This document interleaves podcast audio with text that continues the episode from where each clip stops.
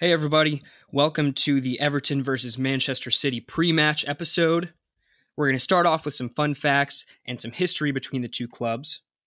We're going to move on to giving our predicted lineups, how we think the team is going to play via tactics, both Everton and City. Move on to key matchups on the pitch, and then end it with our predicted scores.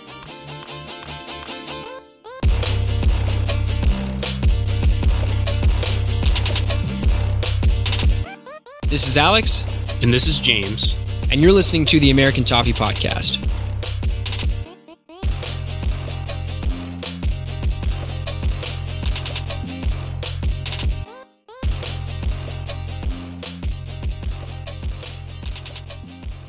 Welcome to the show, everybody. We're going to jump right into things here.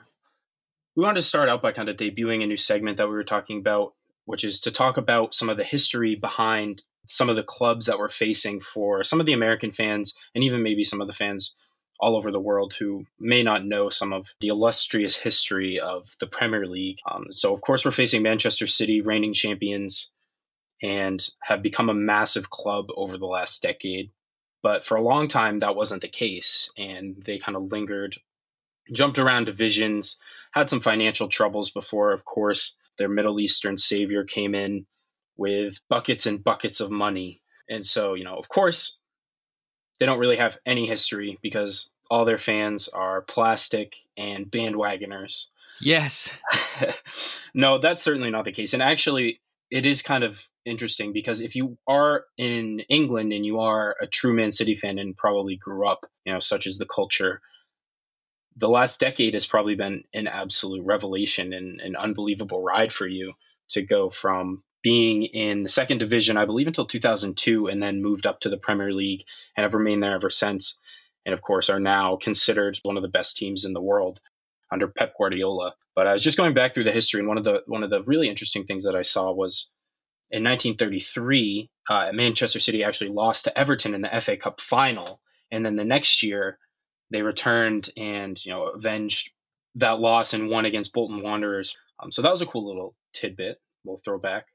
Very cool. I hope that we can say Everton are back in the FA Cup finals, even if it's to face Manchester City this year. I'd be okay with that. If we're if we're in the final, I'll be over the moon because that would be a massive, massive success. Um, and then, of course, we know last season they were an absolutely massive club, and they and they won and broke just about every record in the book. They broke most points, most goals scored, the biggest goal differential plus seventy nine, which is over the course of thirty eight games, is absolutely staggering. That's a ridiculous amount. That's essentially plus two goals a match. And so we know that they're a juggernaut at this point. They've got unbelievable squad depth. They've got talent all over the pitch, probably two players for every position, and they can sub out and switch up their squad. And they have done that this season, and they've had really good squad rotation. We saw they played today, um, and they won with basically, you know, their backup squad, a 2 1 victory, and expecting, you know, they do have some key injuries, though, Alex. Right. So this week, Manchester City only had 15 first team players available for selection due to a bunch of different injuries. And so their Champions League squad or starting 11 today against Hoffenheim was pretty depleted. We're talking about injuries. David Silva, Kevin De Bruyne, Danilo, Fernandinho are all out. Aguero maybe has a chance. So we're looking at a pretty depleted squad to face. Keep in mind, we're at the Etihad. They're going to have only two days rest compared to our five. Our last three meetings at the Etihad were all draws. And so, in terms of Everton versus Manchester City, we know that this is historically a team that we can take points from, which some of you might find laughable, but this is the reality of it. Everton are usually a team, unfortunately, that play down to their opponents. I like to think that they've put in good performances against the quote unquote big clubs, or let me say other big clubs, James. And so I'm feeling pretty good about it, especially with all of those injuries. Yeah, it's definitely a weird one because you would think on paper City are the best team in the league with the most settled squad. Of course, Liverpool currently sit top, as much as it pains me to say it, after City t- had their first loss of the season against Chelsea last week. But we've had the most success against them of all the big clubs over recent years. including that amazing 4 0 victory at home. Tom Davies, that was the game he had that unbelievable run and finish. It was. But yeah, our last five meetings, we've drawn three, won one, and lost one. So history points to us having a decent chance at getting something from this game. The evidence we've seen this season may indicate something a little different. Okay, James. So City brings a depleted squad. Some of the players are going to be pretty exhausted no matter what. We have five days rest, as mentioned previously. How do you think we are going to line up for this match? Silva has shown intent in keeping the same team and keeping a consistent team. And even though it hasn't really paid off in their last few games because we've struggled to get points against weaker sides. But what we've seen is that when Silva tries to make any minor changes to the squad, even the three we made against Newcastle, things kind of fall apart for whatever reason. And so I'm not sure he'll have the confidence to get too crazy with the lineup. So I would expect to see the same lineup that we've seen previously with Richarlison up top, you know, the same lineups. Andre Gomes bossing the midfield. I think Gana has a real important role to play in this game, considering that we probably won't have very much possession. I don't know, Alex, what do you think? I think it'll be unchanged as well, just because of the fact that we have five days rest. My only thought logistically, Theo came off and it seemed like he took somewhat of a knock. And so I'm not sure how that's going to look. And actually, now that I think about it, Gana was icing his leg also. So I think it's going to be unchanged, assuming those two are okay. But my opinion, I'd love to see Calvert Lewin start up top. With the amount of crosses that come into the box, he gives us a real aerial presence that we don't have otherwise, and that's point blank. Furthermore, he's got pretty good pace. I think he did a great job last season stepping in as a starting striker until Cenk Tosun arrived in January. But I'm not sure how the wings would look if that happened because I'd prefer to start Bernard and Richarlison, but I'm not sure if either one of them would be very strong on the right. It's a tough question. I think the Calvert Lewin thing is actually a really good point because if you remember that 1 1 draw that we had with them last season, it was, you know, they commanded the game and they played really well, but Calvert Lewin played tremendously well in holding the ball up and allowing us to, you know, kind of break some of their pressure that the, that was almost relentless. And and after that game, I think that was a real statement game from him where at least I thought like, wow, this kid really can give us something and has a lot of still has so much room for growth. And of course, we've seen that play out, and I still have very high hopes for Calvert Lewin. So it, it wouldn't be a bad shout to have him play. I'm worried about the way that our front line matches up with their defense because, of course, they have John Stones and Aymeric, Aymeric Laporte uh, as their two center backs. Who Aymeric Laporte has, I believe, like the highest average match rating for center back in the Premier League. He's been a, a wonderful signing for them. And John Stones, of course, came from us and a player who it was sad to see him go, but he wanted out. It was clear that we were always going to be a stepping stone, and he was he's he's just class. He's a very very very good center back, and I'm worried that whoever we put up there, and I think Richarlison will really struggle. So I do think the Calvert Lewin thing is Calvert Lewin starting would be a, an actually a very astute decision by Marco Silva. Right. So let's move on to tactics. I personally think Everton are going to play as they normally do. We're going to play with a high defensive line, which is going to be very risky against Manchester City. They have ridiculous pace. And we're going to look to shift the ball out wide to our fullbacks, and we're going to swing the ball in. I'm not sure how I feel about it because, again, without the aerial presence, Richarlison's no stranger to heading a ball in to the back of the net, but at the same time, he's not going to be out jumping Laporte and Stones. City, however, however, will dominate possession they'll definitely look to find space out wide and break down the defense with the pace. And they're really, really good at taking advantage of mistakes. That really worries me because under pressure at the Etihad, I'm concerned for a player like Gana. His passing last game was very, very poor. And I think that that gives that's something that City are probably going to try to exploit. They'll try to, you know, cut off the lanes to Andre Gomes because any team, any manager in their right mind will have scouted us by now and seen that he's the one that makes everything tick for us as we try to transition from defense to attack. So I think that they're going to try to get let Gana have the ball. And and one thing that City do really well is control the ball in their opposition half. So Whereas when we when we have control of the ball, we tend to cycle it around the back, our fullbacks, switch fields, go back and forth, and then choose one lane to one wing to attack down. And I think the City are going to look to they're going to hold a high line. They're going to bring their defenders up, and they're going to try to play tiki taka, pass it around. And I'm concerned with the with our, with us being able to keep our shape given their pace.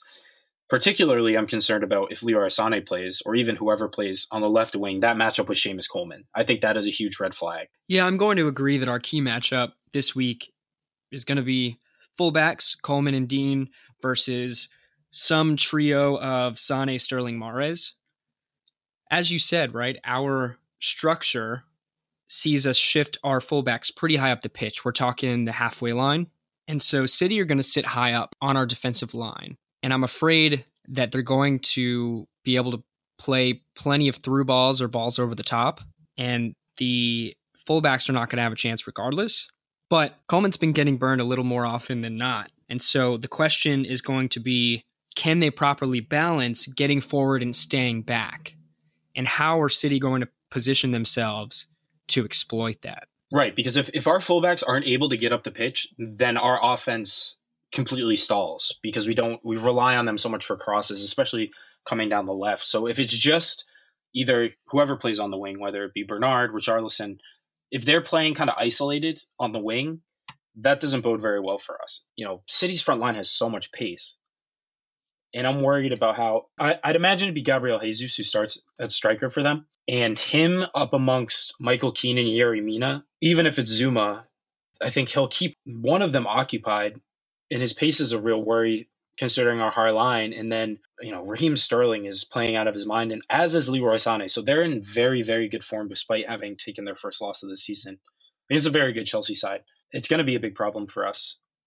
I don't see any way that we keep a clean sheet playing the way that we need to play in order to win and the way that I expect us to play. Does that make sense? It makes perfect sense. And here's the thing, though Manchester City's shape looks a lot like ours in possession. They're going to push their fullbacks high up the pitch. When talking about City and how they can position themselves and exploit the space between our fullbacks and center backs, you can say the exact same for City's defense. Can we finish our chances? We'll create chances. We have been. That's never been an issue. The issue has been the finishing and the confidence to take a shot as opposed to lay it off the decision making. Specifically, I'm talking to you, Theo Walcott. It's a question for both sides, and we're really going to need them them being the team to step up.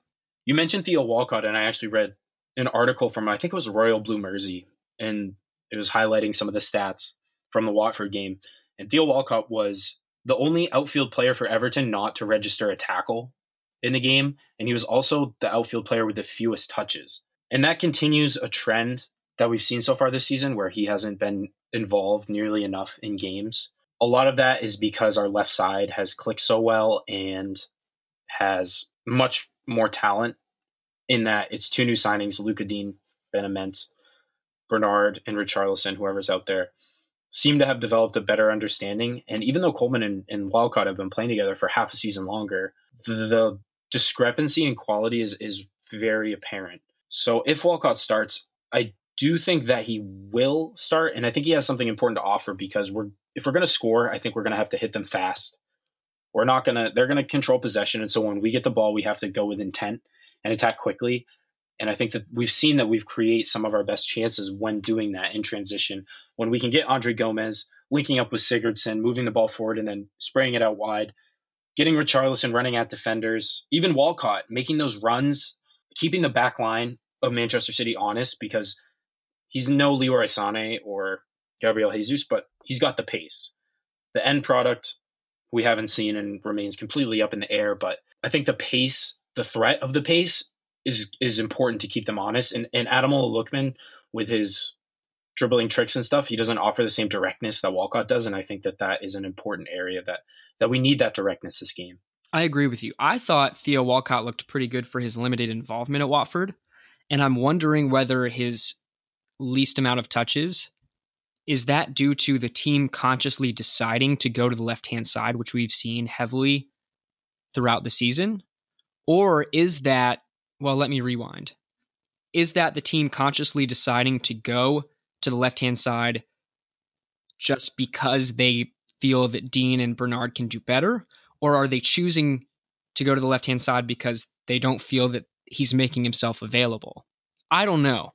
I personally think that they're choosing the left hand side because they feel more confident.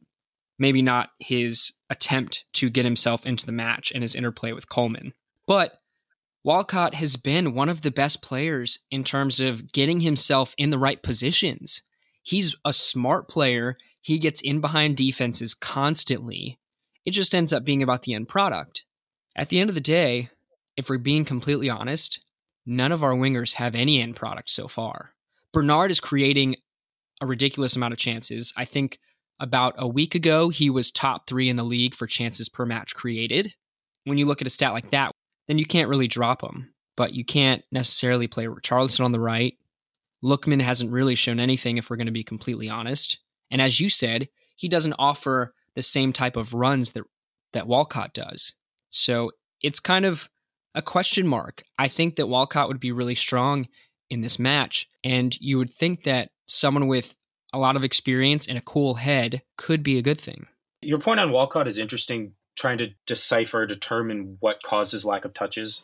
My my thought is that because he's a player that's so direct, he's not the type like Richarlison who will come and receive the ball and look to turn and go at players. He's more the type of player who wants to get it mid run and continue his run and use his pace to get by players because we know he doesn't have the technical ability. I will disagree with you on Lookman.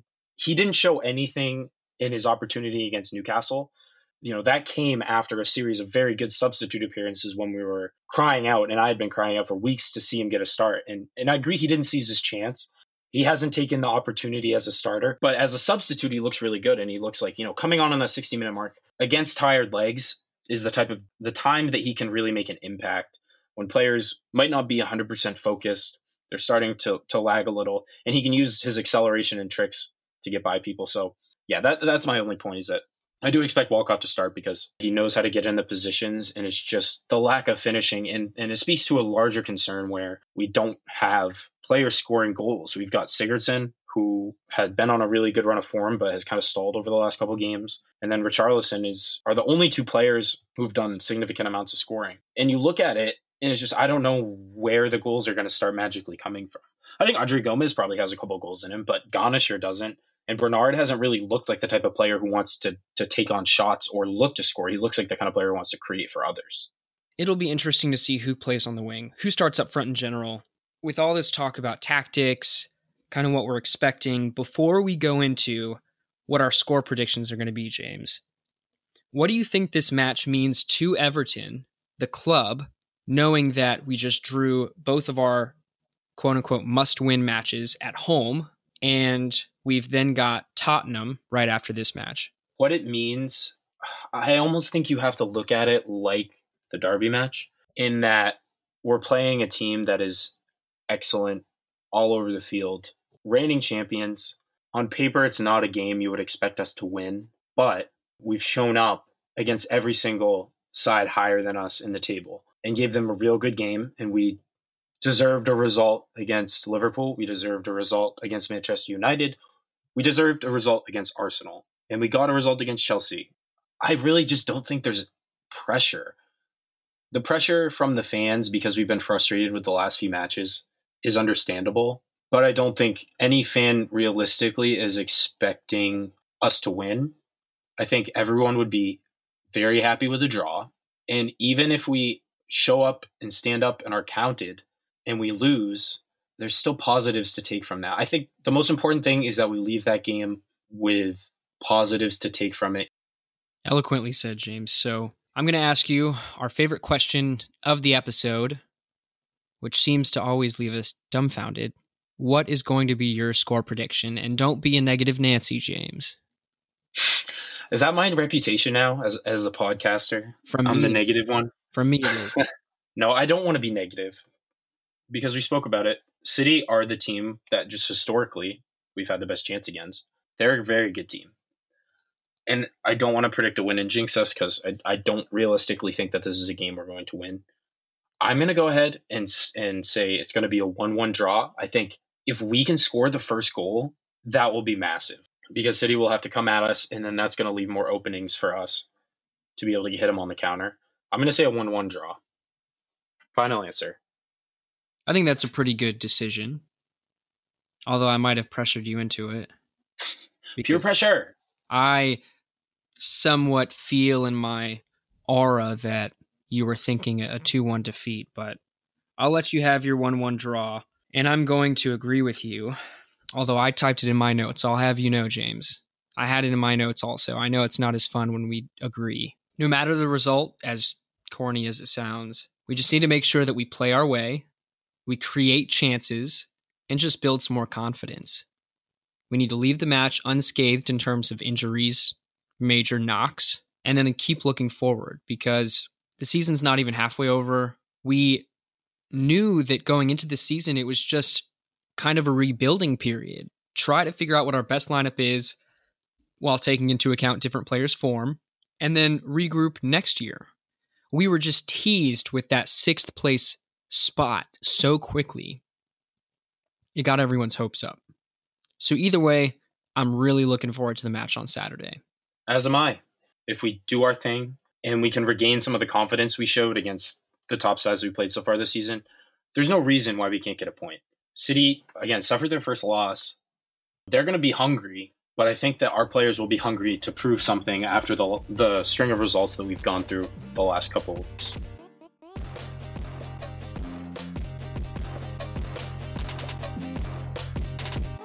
Thanks for tuning in to the American Toffee Podcast. Be sure to follow us on Twitter at USA Toffee Pod to stay up to date on the latest episode releases and Everton news. And we'll see you guys next time.